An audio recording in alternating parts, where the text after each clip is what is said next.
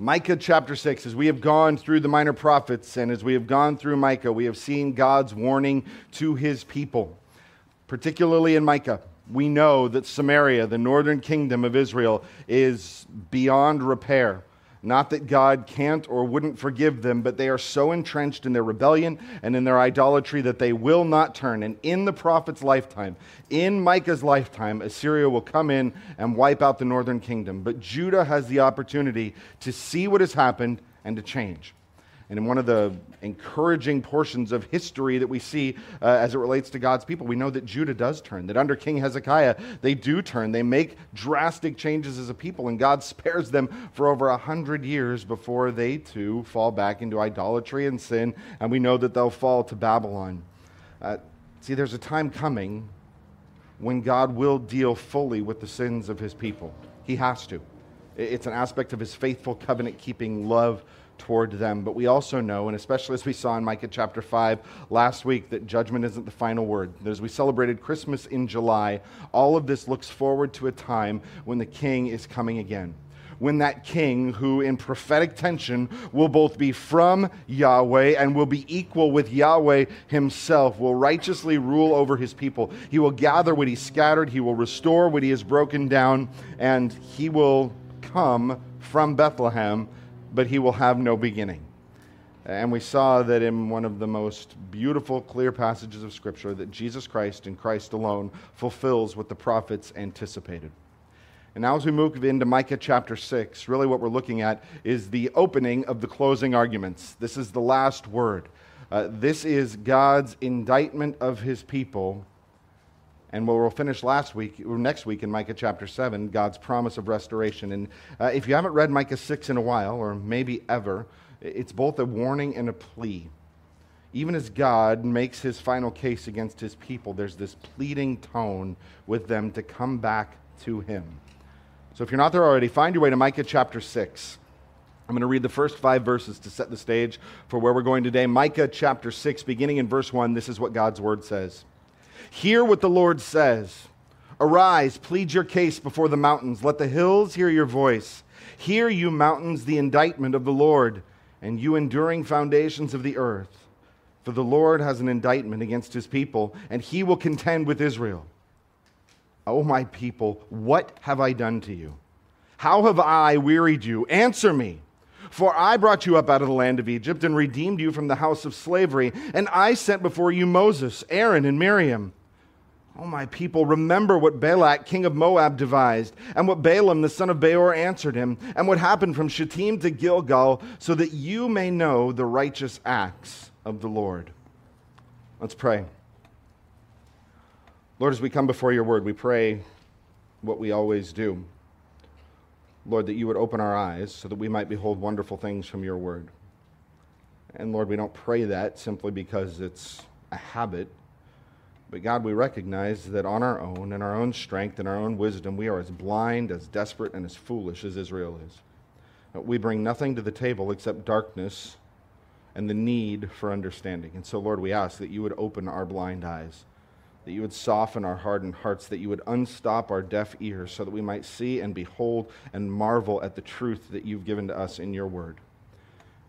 And Lord, we would ask for the further grace to live in light of those things that through the power of your Spirit, because of the clarity of your word, you would help us to walk in a manner worthy of the calling to which we've been called. God, help us not to be merely hearers, but to be doers of the word. God, we need your help for all of those things. And so we come before you and we ask in the strong name of Jesus Christ. Amen. While we were at camp, what you didn't see in that video was the sermon series that carried through. And the speaker, he uh, opened up the book of Daniel, in particular the first six chapters, to talk about how Daniel lived faithfully as an exile and how we too are, in many senses, exiles in the culture that we live in. Uh, we are temporary residents of an unfamiliar, unfriendly, uncompromising, uncomfortable place. Now, the way he opened that sermon series up in Daniel chapter 1 was by talking about the conflict that was taking place at that time between Judah and Babylon. And he said that God, as he is sitting in heaven, sees and knows both sides, and that God is not silent, but that God picks a winner, and it's not who we might expect because God chooses Babylon rather than his covenant people. And he made a a powerful point. He went to Psalm 115, verse 3, and he said, This all goes back to the idea that our God is in heaven and he does whatever he pleases. That we can't sit there and say, God, you made the wrong choice. That God, in his absolute sovereignty, is absolutely sovereign over every atom in the universe, over international politics, and over individual lives. That God stands completely without peer, without equal, completely sovereign, and can do whatever he pleases. He has the authority, the right, the ability to govern the affairs of men, the affairs of nations, and the affairs of his creation. But what we have to understand is that God does not simply stand in heaven and roll the dice, and wherever things come down, that is his choice. God has also told his people how he would act. You see, hundreds of years before that conflict between Judah and Babylon, hundreds of years before Micah prophesied, hundreds of years before any king of Israel or Judah sat on the throne, God told his people in Leviticus exactly what they could expect if they were faithful to their portion of the covenant. If they would obey the Lord and keep his commandments, then God would richly bless them beyond measure, beyond imagine. God would make that tiny nation prosperous and secure. But if they were disobedient, they would know famine and need and want and ultimately exile. You see, as God determines throughout human history, God also acts in a way that is absolutely consistent with his character. The overall title for our journey through Micah has been From Guilt to Glory, because Micah continually uses this courtroom type language to talk about how God is moving in a way that is just. It is not random, it is not capricious, it is not simply unbridled and uncontrolled wrath. It is right and righteous justice as God intervenes and even disciplines his people. And now, as we come to Micah chapter 6, as I said, he, he brings us back to that courtroom scene, back to that language. He's calling for witnesses, he's giving indictments, and these are the closing arguments that God is going to make. And first of all, what we're going to see is that as God makes his closing argument, he's going to remind the people of what has been done. And then after that, we're going to look at the response, and the people are going to ask what should be done. And then we're going to close with what actually will be done and what's going to happen. But first, uh, what has been done. And chapter 6 opens with the very particular call. Hear what the Lord says Arise, plead your case before the mountains. Let the hills hear your voice.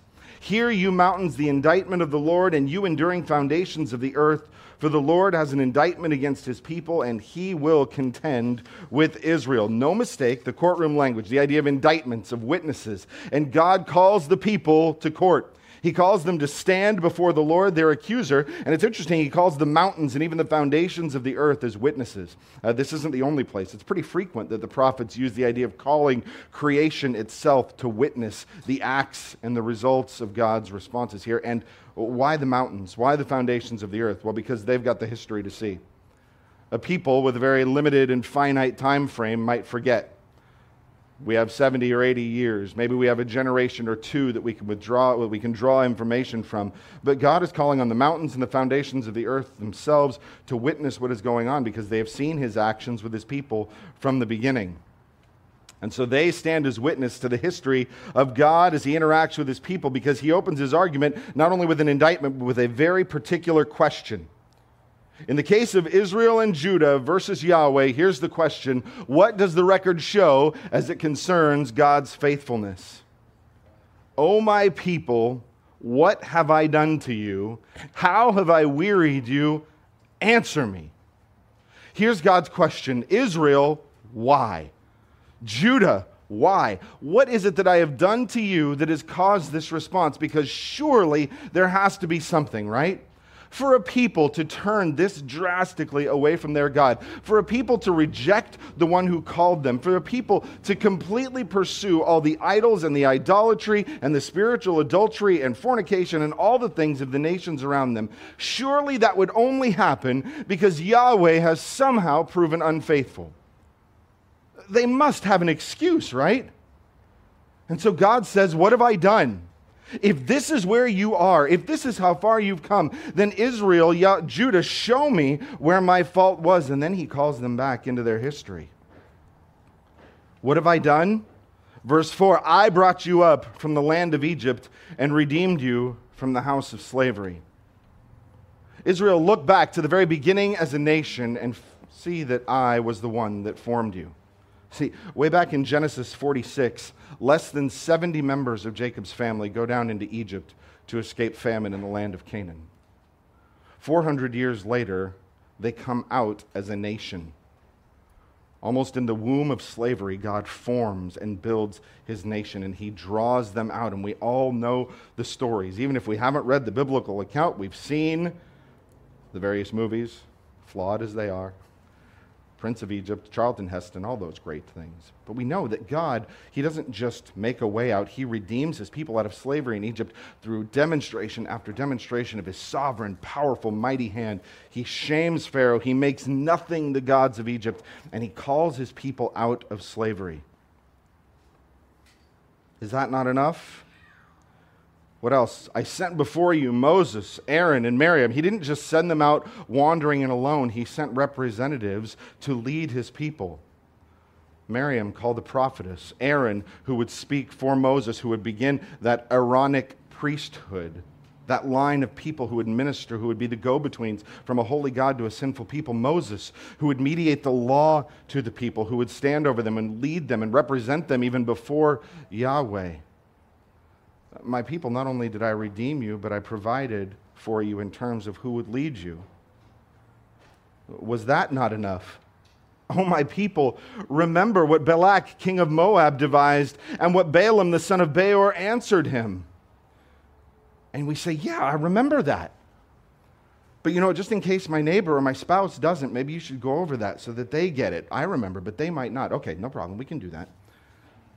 Turn with me back to the book of Numbers chapter 22. Numbers, we skipped that in our reading. That's the place where we slow down in the annual Bible plan. At this point in the book of Numbers, God has redeemed his people out of slavery, and the children of Israel are moving toward the promised land, and it is not less than 70. It is a nation that more than likely numbers in the millions of people moving into Canaan. And Moab sees this great people covering the plains, and the people of Moab are rightly afraid. And the king of Moab at that time is a man named Balak, and he has a brilliant idea. Numbers 22, beginning right about the middle of verse 4. So Balak, the son of Zippor, who was king of Moab at that time, sent messengers to Balaam, the son of Beor, at Pethor, which is near the river in the land of the people of Ammon, to call him, saying, Behold, a people has come out of Egypt. They cover the face of the earth. They're dwelling opposite me. Come now, curse this people for me, since they are too mighty for me.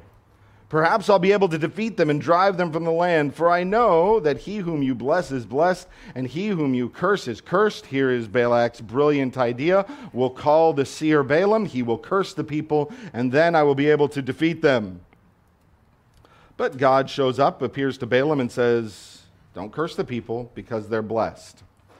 In fact, don't go up at all. Later on, he gives permission. There's a fascinating encounter between an unseen angel of the Lord, the prophet, and a talking donkey, which we do not have time to get into today. But again, don't tell me that Numbers is boring if you have not read these things. It, Numbers is fascinating. We come to Numbers chapter 23, and Balak the king takes Balaam up onto a hill from where he can see just a portion of the people. And he says, Go ahead, curse them, let them have it. And Balaam opens his mouth, and instead of a curse, out comes a blessing on Israel. Balak is furious. He says, That is not what I hired you to do. Let's try again. He brings him to another place, and he says, All right, now you can see another piece of him. Go ahead, curse these people. And I want you to look with me in Numbers 23, beginning halfway. Uh, let's begin at verse 18. This is what Balaam said in his second oracle. And Balaam took up his discourse and said, Rise, Balak, and hear. Give ear to me, O son of Zippor. God is not man that he should lie or a son of man that he should change his mind? Has he said, and will he not do it? Has he spoken, and will he not fulfill it? Behold, I received a command to bless. He is blessed, and I cannot revoke it. Has he not beheld misfortune in Jacob, nor has he seen trouble in Israel? Yahweh their God is with them. and the shout of a king is among them. God brings them out of Egypt and is for them like the horns of the wild ox. There is no enchantment against Jacob, no divination against Israel. Now it shall be said of Jacob and Israel, What has God wrought? Behold, a people. As a lioness, it rises up, and as a lion, it lifts itself. It does not lie down until it has devoured the prey and drunk the blood of the slain. And Balak said to Balaam, Stop! That's not what I wanted you to do. Don't say anything. If you can't say something mean, don't say anything at all. And then he gives him one more chance. And Balaam goes and he overlooks the whole people. And as you can probably guess, once again, he blesses them instead of cursing them. And Balak says, Enough. Just go home. I have no use for you. And Balaam says, Fine, I'll go home. But by the way, here's a parting word. There's going to come one who will destroy you and your people and will exalt this people Israel forever. And you say, I knew that. Thanks for the refresher. Back to Micah 6. Why does God bring that up? Because even as the people are moving into the land, before they even have a land, before they even realize that there is a threat, God is protecting his people. Before they know that one has hired someone to curse them, God is ensuring that his covenant blessings are going to fall on them. God has proven faithful from the beginning. And back in Micah 6, he goes on, the last half of verse 5. And what happened from Shittim to Gilgal, that you may know the righteous acts of the Lord. And you say, once again, I know exactly what you're talking about, but just in case everyone else doesn't, why don't you remind us? No problem. You move on from that chapter in Numbers and you come to Joshua chapter 3 and 4.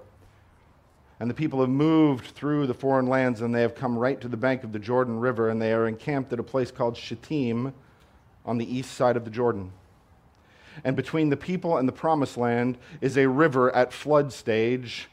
And if you've ever tried to get your kid across a puddle, you know how difficult that is. Now imagine a million people trying to cross a river at its flood stage, and you know that this is not good. So, what does God do? Get the engineers to work and stop the river? No. The priests move into the river with the ark, and as soon as their ankles touch the water, the water stops and backs itself up. The people cross on dry ground. They bring stones out of the river as a memorial, and on the other side of the river, the people come out of the Jordan and they camp at a place called Gilgal.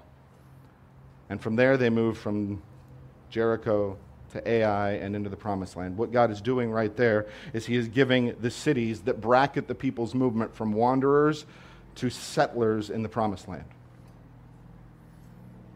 What's God doing? What's He saying? All right, Israel, what have I done? What have I done to cause you to hate me, to spurn me, to turn from me? Israel, look back at your history. But we don't even get into them in the nation before you see God's hand over and over and over again, sustaining them, blessing them, protecting them, providing for them in every way imaginable. Even when the people are faithless, grumbling, and complaining, God is faithful and perfect to every word. Israel, your history is a testimony to my perfect faithfulness. So why? Why do you do what you do? And with that question ringing in the background, we go from what has been done to what must be done. Because when you come face to face with the holiness and the perfection of God, it demands a response. In fact, the next logical question, when you do realize, well, I don't have a case against God, is then what should I do now? Or maybe if you read this in the tone of a certain age bracket, well, what do you want me to do about it? Essentially, that's what Israel says. What should we do? Because look at the people's question. Look at what the people ask. With what shall I come before the Lord and bow myself before God on high? Fine. God, you have done all this. What do you want?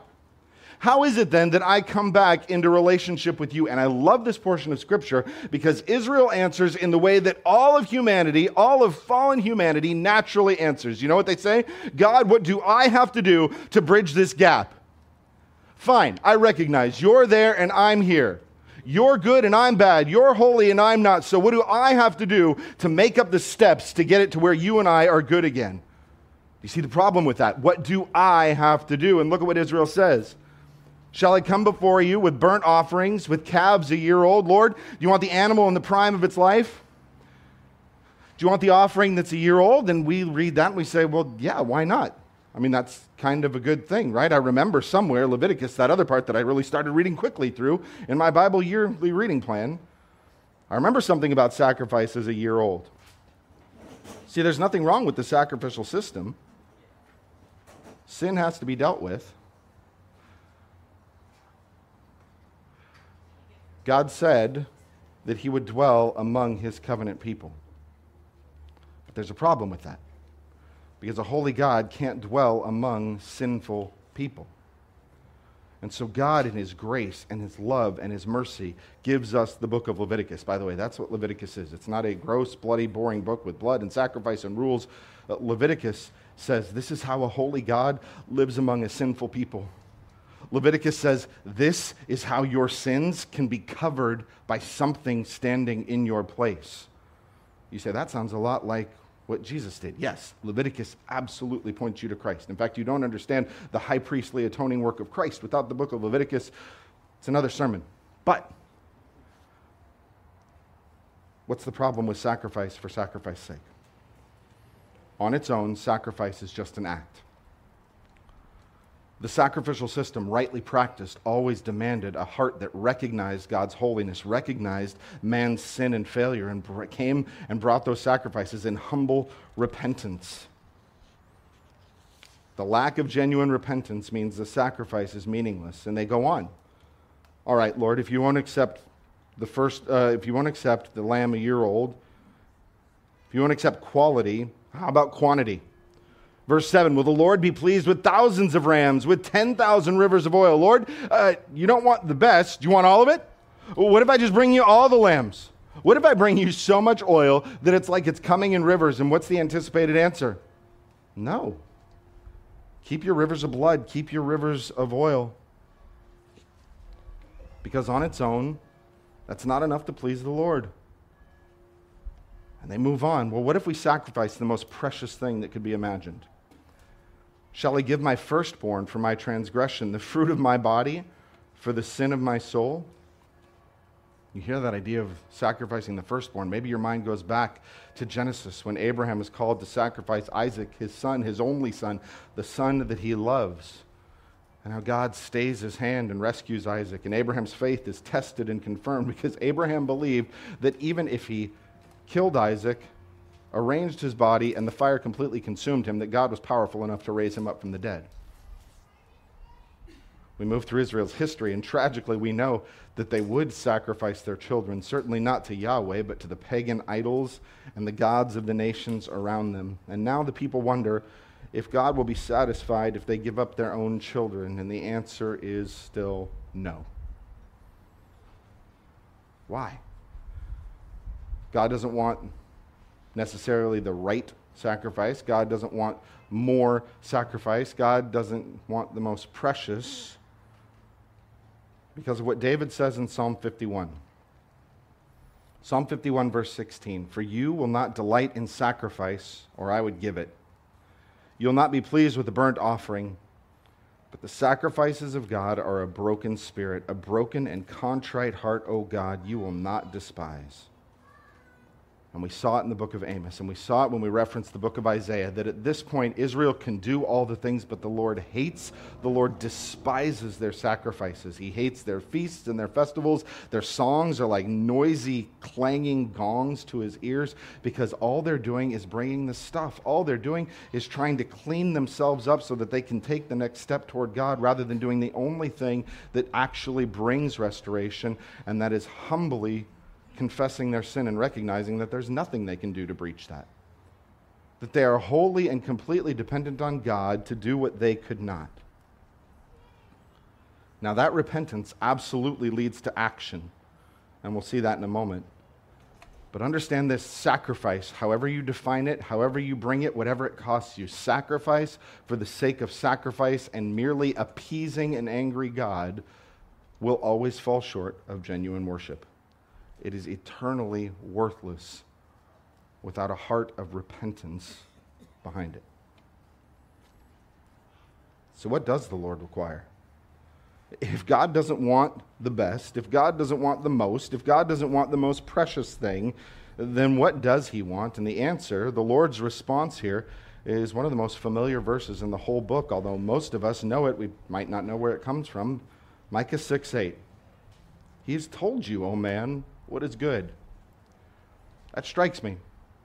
You're asking all these questions. What do you want? What do you want? God, what do you want? If we're so bad, what is it that you want? And the answer is you already know.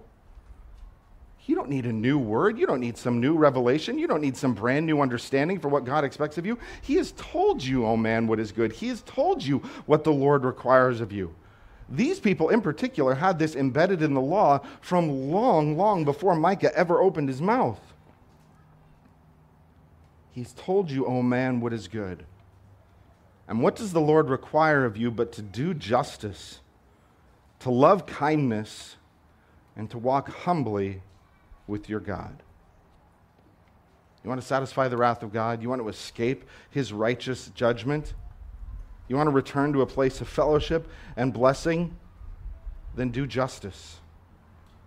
How have we seen these people characterized, not only in Micah, but in all the minor prophets?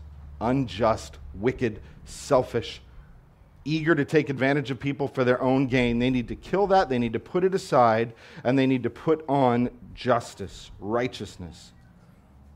Not only that, they need to love kindness. These people were violent, wicked, cruel to each other. They are pictured as preying on the weak, devouring the poor. They need to put that aside and put on love and kindness. It's that word chesed, steadfast love. So often the NASB translates it as loving kindness. It's that steadfast, constant, covenant keeping love.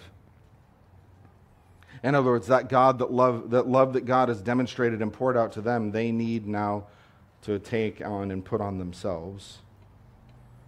And finally, they need to walk humbly with your God. The pride and the arrogance of these people continues to drive them further and further away. They worship the way that they want. They build walls to make themselves feel secure, feel secure. They make alliances with all the nations, and what they need is humility. And it's important to see uh, that verse 8 isn't a list of actions that will make them pleasing to God. It's not like the sacrifices of verse 6 and 7 are bad, don't do those things. And instead, verse 8, these are the things that you need to do. It's the fact that verse 8 is impossible without a radical heart change, but that that heart change will be demonstrated by these things. Because you can't demonstrate justice unless you understand and have responded to the righteous justice of God.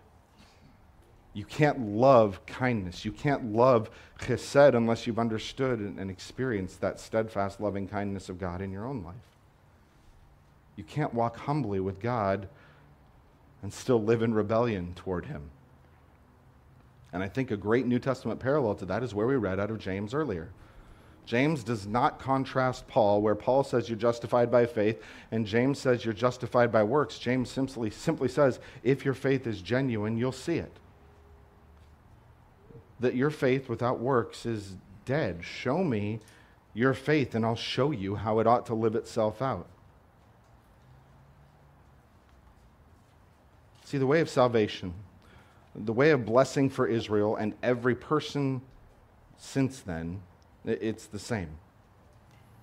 God is not interested in your external checklist of things that make you look better not even those moral things, not even those things where you could find a biblical command and say that you were obedient. Salvation, restoration to God begins with repentance that says, I am lost, ruined, and helpless, in desperate need of the salvation that only God could provide, in desperate need of the covering that only God could provide. And when we come to that place, then we are able to do these things who better to love justice than those who have seen the perfect righteous justice of God? Who better to love tender mercy and kindness than those whom God has poured out his tender mercy and kindness on? Who better to walk in humility than those who understand the weight that God has removed from them, not because they're good enough, smart enough, strong enough, important enough, but because God, in his majestic, tender mercy, has saved them? So we've seen God lay his case before his people. He's pointed them back to his perfect faithfulness. He's called them to respond to something more than externals. So, what will be done? We've seen what has been done, we see what must be done, but what is going to happen? And sadly, we know that we don't see the lasting change. The nation will change, they'll be spared for a time, but we know that eventually Judah, like Israel, falls right back into their sinful patterns. The first thing we see is that the people are going to continue in their rebellion. They're going to continue in their prideful rejection of the only good, right, and wise thing. Verse 9 The voice of the Lord cries to the city, and it's sound wisdom to fear your name.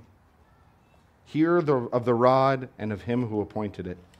See, the Lord is giving this warning, and it's wise to fear his name. You got to understand the natural response of fallen man.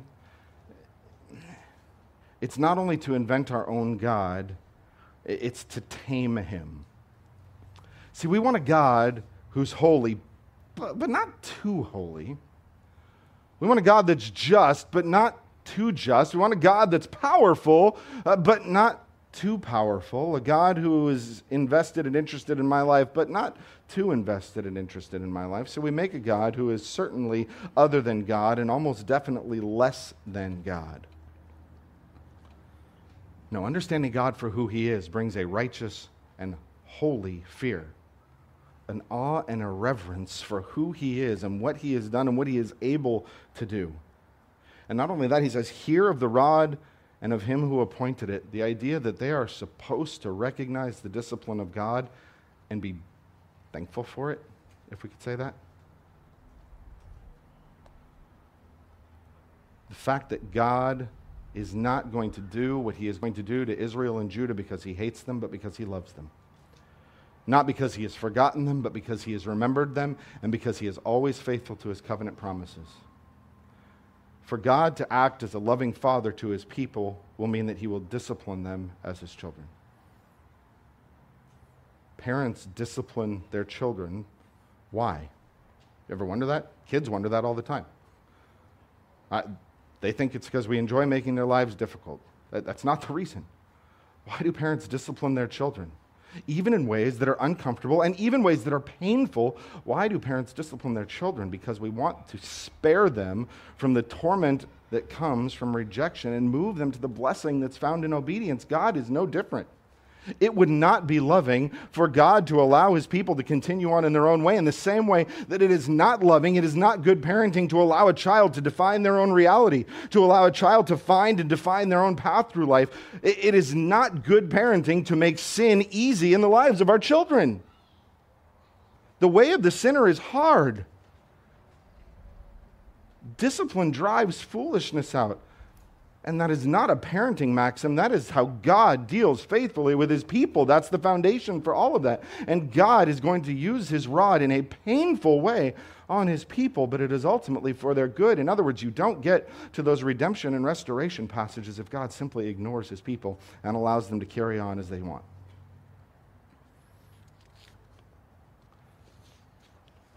But what's going to happen? Verse 10 there are still treasures of wickedness in the house of the wicked. The scant measure is accursed. In other words, they're still going to get rich in all the wrong ways.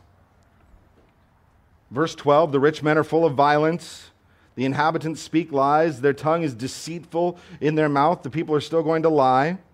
They're going to hear the word of the Lord. They're going to hear the warning of the prophet, and they're going to continue to run toward rebellion. So God is going to outline what's coming. They're going to continue in rebellion, then God is going to tell them what the coming wrath is going to look like. He's going to make his people, the ones that he stands ready and willing to forgive, he's going to make them a, desolation because of their sins. They're going to eat and not be satisfied. There will be hunger within you. They're going to put away but not preserve. What you preserve, I'll give to the sword. In other words, they're going to plan and they're going to save, but it's going to come to nothing. You'll sow but not reap, tread olives but not anoint yourself with oil, tread grapes but not drink wine. You're going to plant and prepare, you're going to cultivate and sow, but you won't reap. You're going to plant, but you won't harvest. Why? Verse 16 For you have kept the statutes of Omri and all the works of the house of Ahab, two wicked, vile kings from the history of the northern kingdom in Israel. In fact, God said that they were worse than anyone that came before them. This is the time period with Ahab and Jezebel and the rebellion and uh, the people during the time of Elijah and the, the thin, tiny margin of people that were faithful to God. Just the utter wickedness and corruption. And God says, You're just like that. And God says, So I'm going to make you a desolation and your inhabitants a hissing, and you shall bear the scorn of my people. Now, what he's saying is, He's not going to turn them into snakes. He's giving them this graphic picture of what it's going to be like when he brings them to this place. Uh, there's going to be this kind of guttural response from people that see what God is doing. We still do this. We are coming up on football season. I know that none of you are heavily invested in that, especially on Sundays, but here goes. On Sundays, sometimes you will see the receiver catch a pass right over the middle of the field, open, exposed and then you will see the 300 pound linebacker come out of nowhere. And he will hit him so hard that his helmet goes into the stands and his left shoe goes onto the visitor's bench. And what do we do? Ooh! You respond to it. People are going to pass by Israel. They are going to see the desolation God has caused, and they're going to go, Ooh. What happened? How did it come to this? See, Israel was called from the beginning as a nation to be a light to the world. Israel, that tiny, insignificant people, was supposed to shine brightly in a dark world as they lived in peace and prosperity and security. It was supposed to scream out the power not of Israel, but of Israel's God. But if Israel refuses to do that, if they refuse to magnify his name through their faithfulness in his, then they will magnify his name in his faithfulness as he judges them. If his power cannot be demonstrated in blessing, his power will be demonstrated in his faithful justice. Either way, Israel will fulfill her covenant obligations as either a warning or a witness to the nations. And that doesn't seem like a great place to end. I mean, we know at this point, or at least we should know at this point, that that's not the final word. And like I said, closing arguments wrap up in chapter 7 with God's promise to restore what he has broken. So, why do we keep going through these sections over and over, dealing with judgment and difficulty and pain to come? We had a couple good long staff meetings this week because not only we plan for this Sunday, but as we think through kind of these broad issues and scope and heart's desires for the coming year. And uh, Pastor Nathan gave the devotional on Thursday. And he went here on 1 Timothy chapter 1 verse 5. It says the goal of our instruction is to love from a pure heart, from a good conscience and a sincere faith. The goal of our instruction is love from a pure heart, from a good conscience and a sincere faith. And that verse has been rolling around in my mind since Thursday. That's the reason that I stand here. It's the reason that anybody who fills in for me stands up here. The goal of our instruction is that you would love God. Not just in general, not in some fuzzy conceptual way, but that you would love this God. The God who reveals himself in creation and the God who specifically reveals himself in his word. That you would respond to him with a good conscience. That you would respond to him with a sincere faith. And the minor prophets help us do that. They call us to love the God of justice. They call us to love the God of mercy. They call us to a genuine and sincere faith as we see sin for the horror and the vile thing that, is, that it is, and we're called to put it to death in our lives. They call us to humble repentance, just like they called Israel, in light of the vastness of our sin and the even greater weight of God's mercy. They remind us that the mercy of God that's poured out in the past should make us marvel at his mercy that's poured out in our lives. And it should always move us toward repentance so that we can walk in a clear conscience and so that we can live in light of God's blessings and not his constant discipline. So, three things for us to think through as we go today. First of all, what's our excuse? If God were to stand before us and call us to testify, what have I done that has driven you to this? And some of us have a this that sin that we refuse to let go of, that habit, that pattern.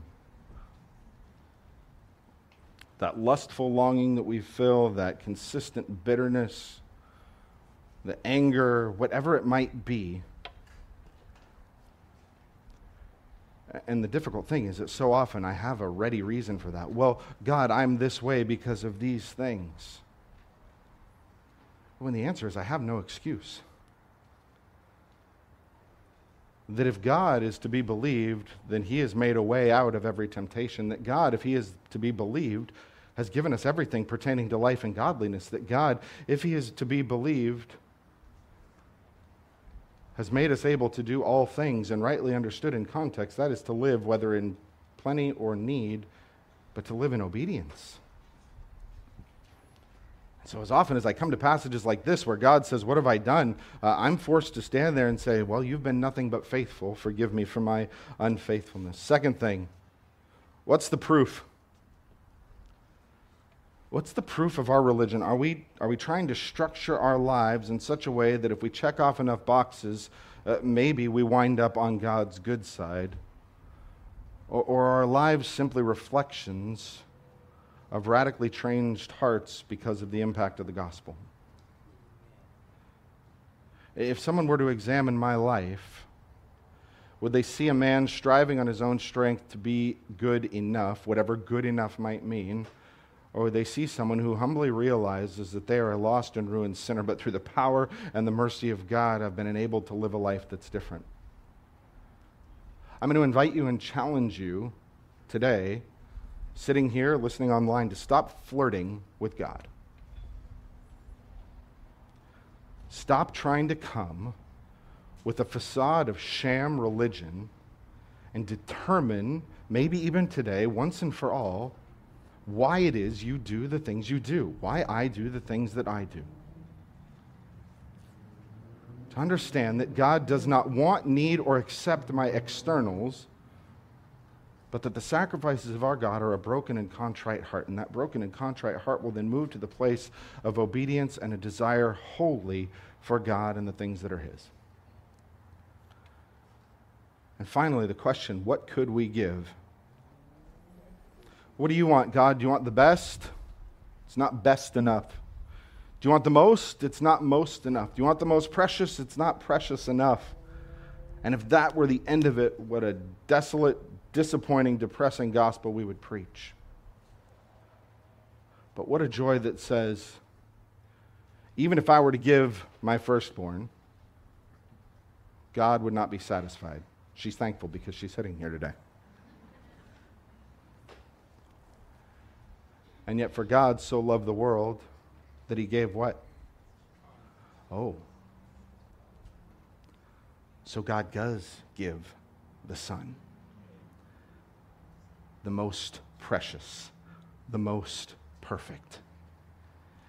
In a sacrifice that's better than the blood of bulls and goats, better than tens of thousands of rivers of blood that could cover sin, but only for a time, he is given what we could not if you have never come to grips with the reality of the gospel, that is the heart of it, understand that God did what you could not and what you would not. That God gave his only Son so that ruined sinners might be restored to right relationship with him. Let's pray. Lord, you are good. You are patient. You are kind with us.